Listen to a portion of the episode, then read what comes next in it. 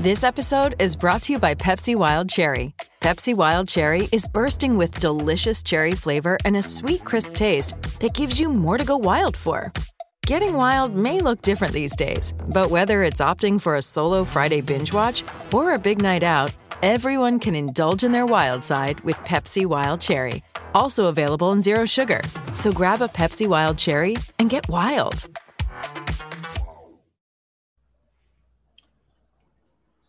Hello, everybody. Welcome to our weekly baseball talk show here, talking all things Pirates. Andrew Destin, of course, with our very own Jason Mackey. And coming on the heels of uh, some big debuts and some returns, or I guess you could basically call it a debut with uh, Liover Peguero after the brief one game stint last year. But regardless, uh, last night, Quinn Priester on the mound, Endy Rodriguez behind the plate, Peggy at short.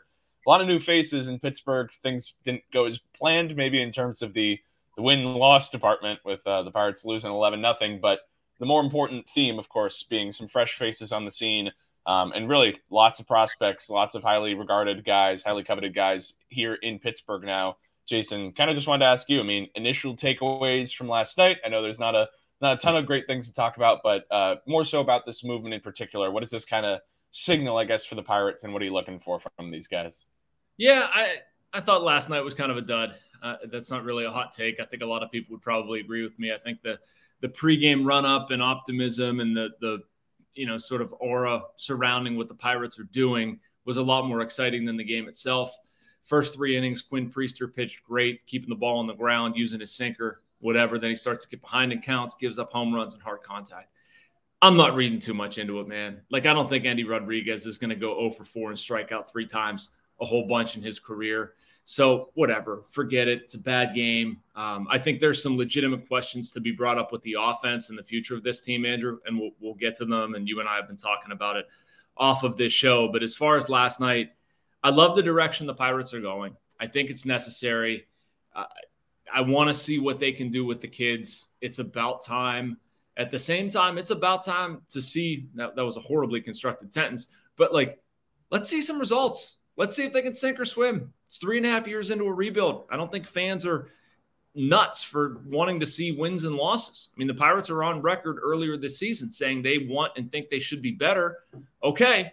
Um, they haven't been better for two and a half months. So it's a lot of pressure on the kids. At the same time, uh, I've seen enough of the veterans, uh, uh you know, select ones. I mean, I'll, I'll watch Rich Hill or Carlos Santana or whatever, but I mean, it's time to play the kids. So I'm happy they're doing it. What did you think? Yeah, I mean, kind of echoing a lot of the sentiments there. And to me, I, the only thing that kind of comes to mind with me is like the timing of all of these moves. Um, yes. And I, so that that's the thing to me is I think uh, you know you were there yesterday when Derek Shelton was talking about how some of these moves, some of these guys getting promotions, some were necessitated by you know play performance. It demanded they be up here, and some guys that come to mind with that are like, okay, Henry Davis's bat, for instance, right? Like that was at, that was at a point where it was like, okay, the defense will work on it. The bat's too good to keep down. The team was trying to stay in contention. Totally understood that one. Um, but with the moves uh, yesterday, uh, and I guess kind of over the last few days, what kind of comes to me is like, was this the right timing for all these guys? I think personally, yes, because I'm in the same camp as you of like, let the kids play. There's going to be bumps yeah. and bruises. There's going to be growing pains. But I think there's a legitimate conversation to be had about, you know, did some of this happen because Oneil Cruz is out? Did some of this happen because Austin Hedges wasn't hitting the ball well enough, and Jason Delay had gone cold after a hot April. Like, I guess that kind of popped into my my mind too. Was some of this? Hey, you know, the team's 12 games under 500 and just got swept yeah. by the Giants, and let's try some new guys to see if something new happens there. In your mind, did you think like, hey, all these guys are ready? Like they deserve to be here right now? No, and I mean they're ready enough. Yeah. They're ready enough. I, I think that's a, a problem in baseball where you're looking for this like magical time. Well, I, I don't know. It's not a problem in Pittsburgh. People want to see these guys yesterday. It's not like they're saying, oh, I don't know about the prospect promotion. That's more the organization. But yeah, I mean, they're so far away from playoff contention that I think a month ago, the Pirates probably looked at this and said, okay, we're still kind of in it. Like, this is reasonable. We're going to ride the veterans out, see what they can do, see if we can stay in contention. That's not happening. It's not even close. If you take an objective, sobering look at this team, this is not a playoff team. Um, and I, probably at the beginning of the season, I don't think anybody would have reasonably thought that. But you're a little bit obfuscated by a 20 and 8 start. and you think, well, maybe the Central's not that bad. They can hang around. No, just no. And so at this point, you're wasting time, in my opinion. You you need to bring Endy up here and let him learn. And you can call it a lost season, and, and it is in some ways, but I don't think it's lost in terms of giving Nick Gonzalez reps, giving Henry Davis reps, giving Endy Rodriguez reps, allowing Quinn Priester to make starts. Like that's meaningful stuff that's going to help their development. And I hope that they surprise some people for the rest of the year, maybe get on a little stretch. I also understand that they're going to stink for a little bit. You know, they're going to have to adjust. There's going to be, it's going to basically be Quinn Priester's start from last night. It's going to be for three innings. Oh my goodness, this looks really good. And then the bottom falls out. I mean, it's a difficult and stressful way to live, but to me, that's how you make something of this season. Now, I do think there's some marking points in there that, like, what the heck do you do? You know, you look at the trade deadline, you got to trade guys. You'd hope you'd get something back. That's going to feel like a failure, but it's still the right move. Look at the end of the season. How how do they finish? You know, if they finish with 68 wins, do you think the fan base is going to, or yeah, 68 wins, do you think the fan base is going to want to hear progress and hear them talking about progress? Get the heck out of here. Absolutely not. So it's a it's a tricky needle to thread. Yeah, no, absolutely. And I think he touched on a couple of the big things there, right? It's like how do you kind of measure progress when you're three and a half years into a rebuild and the team is playing 330 baseball or whatever whatever it is over the last right. two and a half months? It's hard to look at that and say, where is the progress? April feels years ago, right? Mm-hmm. So it's like I it also I mean, feels flukish, Andrew. It's one yeah. month compared to two and a half. Why yeah. does that one month like if you would I've thought about this. This is such a mental exercise. Um, if you flipped it, if they played two and a half months of good baseball, and there was one month of bad baseball, they would be dismissing that month something terrible. It's only one month. It's only one month. But now because they played one month of good baseball, that they they act like that makes them a good team. It does not. The, tr- nope. the truth is in the middle.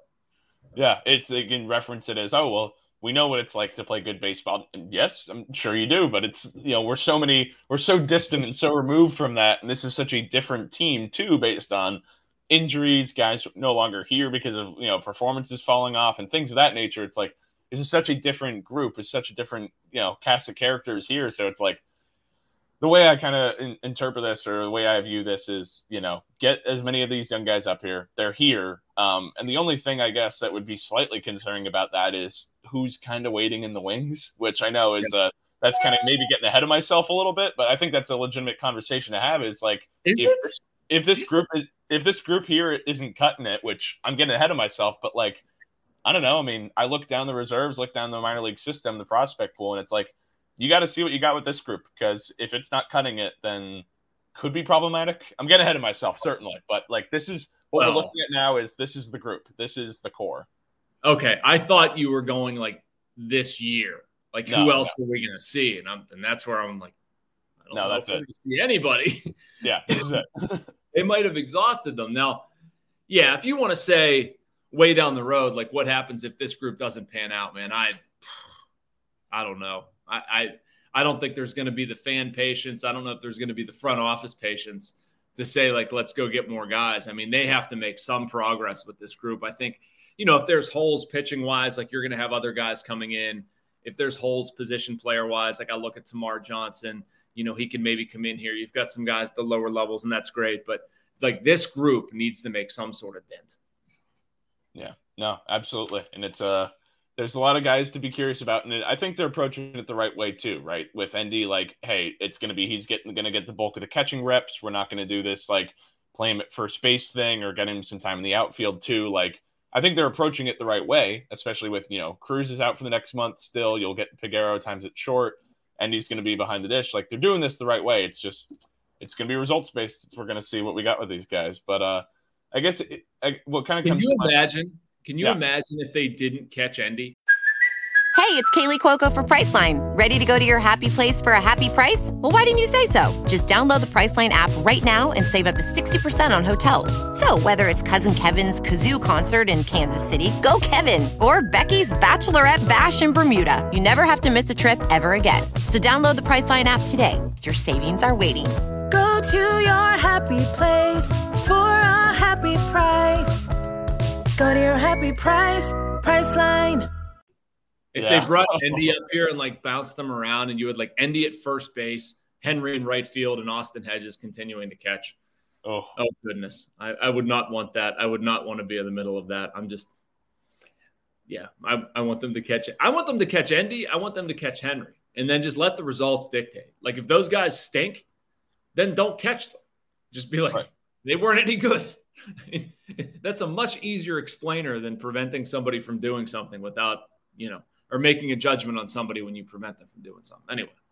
Right. Well, I mean, if those guys are getting the bulk of the catching reps, then that could signal, I mean, Hedges heading out of town, but maybe not in the way that some fans envision. Uh, I guess this kind of segues us into deadline talk about who are some guys who are movable pieces. I know you and I have talked about this, which some fans might not completely believe, but I mean, for what he is, he's a defensive minded guy who certainly has a lot of value there. Hedge is a guy who potentially could be valuable to a playoff contending team, and as well as a couple other guys. So let's open yeah. that can of worms. Let's, uh, you know, this team I, probably going in that direction. So, dude, I think they can trade Austin Hedges. Um, I said that the other day. I think it was on the fan morning show or something, and like, you know, I get it tweeted out and I get radioed, but I, yes, they can. Like, if, if I know the Pirates, I know Pirates fans don't like him. I understand that. Um, I understand that he's not good at hitting. I understand there are certain parts of his game that might be limited defensively. But if you look at, there are certain defensive metrics that you can pull. And again, this is not me defending Austin Hedges. I don't want to see him starting in Pittsburgh. I think it's the wrong guy for this situation. I think Henry and Endy should be catching. But if I'm a team that has enough offense in my lineup that I can basically say to that position, I don't care about the offense that comes out of here. I only want the defense. I want the working with the pitching staff. I want the pitch framing. I want the blocking, whatever. I'd take Austin Hedges. Um, the contract stinks. Obviously, he shouldn't be making $5 million, and that's the Pirates' fault. But somebody down the stretch who needs a complementary catching option, something like that, I can absolutely see them giving a, you know, mid-level prospect to the Pirates for Austin Hedges. And it's not going to be a sexy deal. Maybe it makes them feel better about the whole thing. I don't know. But um, I was sent this thing the other day on Baseball Savant that had Austin Hedges as the best defensive player in baseball. Um, do I believe that? No. Do I think that's gospel? No. Does that make up for his other faults? Absolutely not. But I, I was trying to pull it up as I was talking. It's like fielding runs saved or something to that extent. I'll get it as as I'm going here because it is fascinating and it's sure to irritate a whole bunch of people. Fielding run value is what it is, Andrew. I just got it. So at that list, Austin Hedges number one at 11. Uh, this is all positions. Sean Murphy number two. There's a couple of them number two. Sean Murphy, Fernando Tatis Jr., Wander Franco, Ke'Bryan Hayes is a little bit down the list, number nine at seven, fielding run value. I mean, if you're an opposing team who doesn't care about offense, you're getting that probably at a supreme discount. that's why I think they can move them. Do you think yeah. they can? Am I nuts?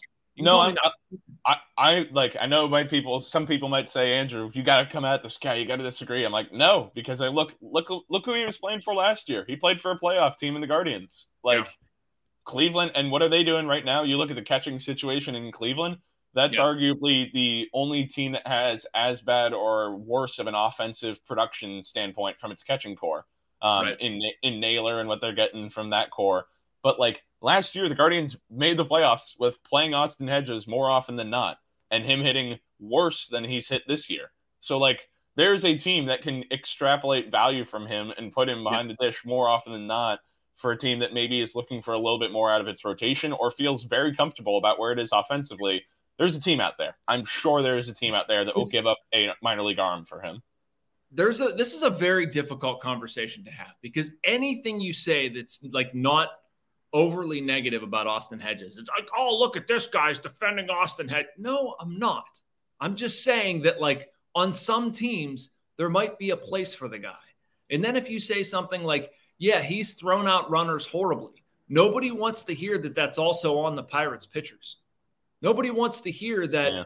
controlling the running game is a two horse race. Like the pitcher has to hold them, pay attention, throw over, throw over accurately, have quick moves to the plate um, throw strikes, give pitchers pitches to throw off of. They've done a terrible job of that. Terrible job. Now, Austin Hedges hasn't had a great throwing season, and neither has Jason DeLay. And we'll see what Henry Davis and Endy Rodriguez do. They certainly didn't set the world on fire in the minor leagues with that stuff. Again, not a defensive hedges. All it is is to say that like another another team could look at that and see defensive value there enough to trade like a mid-level prospect and bring in this guy as some level of assurance, you know, down the stretch. If you're weak catching, you say, well, you know, we're not going to get JT Realmuto. Certainly not. But can we get somebody who's going to handle his business responsibly behind the plate for cheap? Yes. And Austin Hedges, I think, would be that guy. So I, I really do think somebody could trade for him. And, and again, I don't I don't expect to get Oneil Cruz back in return, but you yeah. never know. Right. I mean, hey, Tony Watson got you that, so I guess anything. I know that's not that's not going to happen. I didn't even I didn't sell that good enough. I mean, you know, like I'd be fine with Abraham Gutierrez. Like he was part of the Tyler Anderson trade. No, he's actually playing pretty well at Double A Altoona. Like who knows? It could be some, could become something. I think it's important that you allocate. I mean, and they should have done this long ago, and this is why it's irritated fans to to no end, and I don't blame them for it. But you should have turned over playing time to your two catching prospects. Use the reps on these guys and allow them to play, even if they make mistakes. In the long run, it's much better served than wasting those reps on a guy who's hitting like 160 and you're trying to, you know, explain it by talking about his pitch framing. Come on. I, I don't right. I don't agree with that. But the guy isn't like the worst baseball player in the history of the sport either, the way some people will make it sound. Yeah. No, I, and and there's also the point of hey, I mean, you could have traded the guy. In theory, if you are able to trade him, you probably could have done that a month ago or a month and a half ago, and have started getting the catching reps to Endy and Henry then. But you know, here we are, still on the roster. Yep. Obviously, not DFA'd like some people have called for, but um, there's a couple other guys who certainly are worthy of having some trade discussion. No, not talking about Andrew McCutchen. We're not getting into that. Um, he's still but, a candidate, I hear. Yeah, he's a candidate. Supposedly. Yeah. Yeah. um, yeah, just but, a candidate to work on Wall Street. Yeah. oh anyway. man, but but uh, but any, anyway, uh, besides Kutch, um, a couple other guys to get into. Um, yeah. I, would, I guess my first question for you is, who do you think is the most likely to get traded, assuming all these next three are on the market? Um, and kind of who do you think would be the guy who could yield the most value? We'll kind of get into it um, yep. with Ji-Man Choi, Carlos Santana, and Rich Hill. Assuming all those guys are available, um, what's kind of your take on trading those guys? Yeah, I wanted to look at Santana. Every time I Google Santana, Carlos Santana, I get the guitarist. It makes me crazy. Um, Santana worries me. I'd probably answer Hill to that, Andrew. Um, I don't feel great about it, but I think there's a chance that if he continues pitching the way he did his last start, somebody's going to see value in a 43 year old with a terrific reputation. Uh, and I think he ends up going. Santana worries me a little bit. He's been good defensively at first. It's obviously great character and mentorship and that sort of thing. And there's a bunch of value there. I just worry about allocating times at first base or DH to somebody with a 705 OPS. I wish it was higher. And he was really good in June. And I thought, all right, if that sticks, if the Pirates go in the tank and that sticks, they can trade that. But I mean, he's making nearly 7 million. You know, it's like 6.825, 725, something like that, whatever the prorated portion of that. It could be a, too much. I don't know. Um, so I'm going to say Hill is the most likely to go, Santana second likely, Choi third likely. But if Choi produces over these next couple of weeks and they can get something for him, make the move. And I, I'm I'm in that camp with the three of them. Like there's no reason to hold on to anyone or anything at this point. If you can get an offer, if you can get if you can get return, they should do it. So I don't know. That's how I would rank them. What about you? Yeah, hate to hate to keep green with you, but I do keep oh, the same. On. I keep, I keep the order, but I might actually elevate Santana above Hill only for Thank one you. reason. Make a case. Why? The, the case would be that if you look at his stats last year when he also was a trade line dealing, he was OPSing below 700 then too, and was shown to still have value. So I love it. Yes. So I, so I think there's still some value there for Santana, and like we've talked about, the veteran leadership, mentorship, all that sort of thing. And maybe this value is overstated and not relevant when a team is going full tank rebuild mode. But maybe there is some thought to keeping Hill. I, I wouldn't, right? I'd trade him and he might be ultimately traded regardless. But like, given where the rotation is at right now and where you have Contreras figuring out his thing down in the Florida Complex League, Ortiz is back in AAA and seemingly not coming back, you know, tomorrow. I'm sure he'll be yeah. down there for at least a little while. Maybe there's something to be said about, hey, we just need a guy to go out there every fifth day and play competitive baseball because yeah. there's just not a ton there in terms of pitching depth. That might be why I say Santana and one. Um, but Choi to me is intriguing too because, to your point, like he's swung a good bat since he's been healthy. They've been playing him in the field just a little bit, got in there defensively, which you know not his forte, but that adds value to have him doing that, which is part of why I think um, you know the rehab assignment was as extensive as it was in Altoona and Indianapolis was to make sure that he's good to play defensively, can move laterally, all that sort of stuff. So yep. like there still is value there for Choi as a power hitting left handed bat off the bench or somebody who you can kind of plug and play at DH or the occasional first base rep. So all of them are valuable, but I wouldn't under uh, I wouldn't underscore the Santana value just because last year he was shown to be worthy of a trade uh, with posting kind of similar numbers, and maybe this year's are a slight tick up, maybe with a little bit less power. Yeah, I'm, I'm looking at numbers here, Andrew, and you might have convinced me. Wow. He finished the 2022 season hitting 202, 692 OPS, um, extra base hits. Uh, basically the same, although it was more home runs last year than doubles. Um, his defense is obviously better this year. What was he at? 216, 690 OPS when he got traded. He only had four homers and 21 RBIs. Wow. Yeah. Interesting. Interesting. Um, the on base was better. He was on basing 349 as opposed to 318 this year. But yeah, uh, okay. Okay. Yeah. He, would you do it? Would I if trade him? For, if they had an offer for Santana that was reasonable, would you trade him? Because I know there's an argument for like, oh, he's going to be around Endy and Oneil Cruz and all this stuff. I don't know how I feel about it. What would you do? I like him as a leader. I like him as a mentor. I think at this juncture, he's on a one year deal, and you don't even know if he's playing baseball next year, right? Mm-hmm. And that's me speaking way too much in hypotheticals. That's not something I'm privy to some inside knowledge on, but like he's getting there later stages of his career. Like get value for him while you can, because who's to say that next year he doesn't fall off a cliff and becomes unplayable, and then it's okay. Well, we had our opportunity to trade him and get some value, and now those mentorship qualities that we value are kind of irrelevant because now he's a 38 year old that we're playing at first base who no longer can be played there. So my, my vote is oh trade as many guys as you can. Yeah. Yeah. Yeah. Yeah. I agree with That's that. That's right.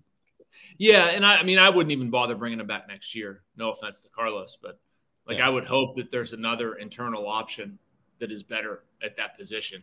Um, I, I, wouldn't rule out Endy ending up over there if you need to get his bat in the lineup. I know he's catching right now, but you know, there's no guarantee that works out. Um, there's no guarantee it works out with Henry. Who the heck knows?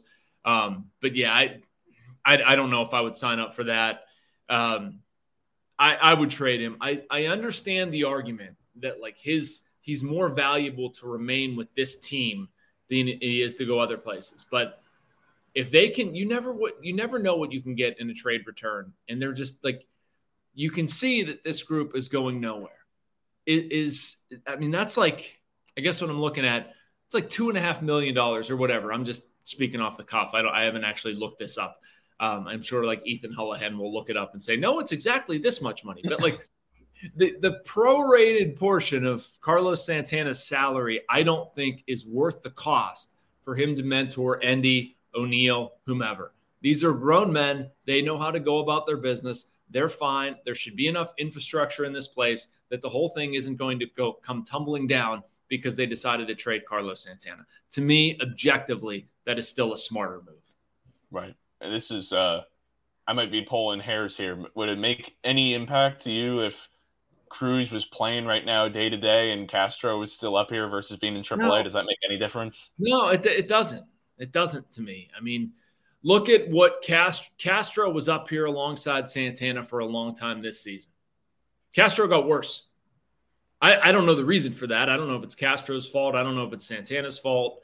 Um, it's probably not Santana's fault. I don't know if it's the team's fault or or what it is. But I mean, you would have hoped that this kid could take a step forward instead of instead of taking a step backwards. So if you're going to present an argument to me that's like we need to keep this guy because he he really helps so much, really, really, I have the opportunity to get some. No, I mean, inside of that, we're talking about a hypothetical scenario, right? Like, and if the the prospect that they're going to get back in return is like, you know, Jason Mackey or Andrew Destin, like maybe maybe pass on that. We don't have the idea of the market, you know, for for that. So I, we're just assuming that it's going to be like a halfway decent prospect, and in that case, again, I'd do it. Uh, I don't know. I could use an arm from Westminster, but I mean, hey, each their own. You can get an arm from Westminster, and there might be a really good arm. It's just not this one. I'll tell you that much. uh, if you insist, man. But uh, okay. Uh, anything else we're we're missing on here as we uh start to wrap this up, or we covered all things Pirates over the last week and a right week or so? I think we basically nailed it. I like it. Yeah, well, fun chat as always. Trade deadline just a couple of weeks away. I'm sure we'll be talking about more and more of that as we hear things and get closer to it. But uh, for the time being, yep. that's all the time we got for today's breakdown of the latest in Pirates baseball. Be sure to hit the like button and subscribe to our YouTube channel to stay updated with our latest content. And if you haven't already, check out our subscription deal in the description. Six dollars, six months of access, plenty of sports news to keep up with, and you don't want to miss it. Thank you, everybody. We'll catch you next time. Thank you for checking out this content from Post Gazette Sports. If you liked the video, please like it and subscribe to our YouTube channel. If you enjoyed it on Apple Podcasts, please rate us five stars on Apple Podcasts. For six months of digital access to post-gazette.com for just $6, click the link down in the description.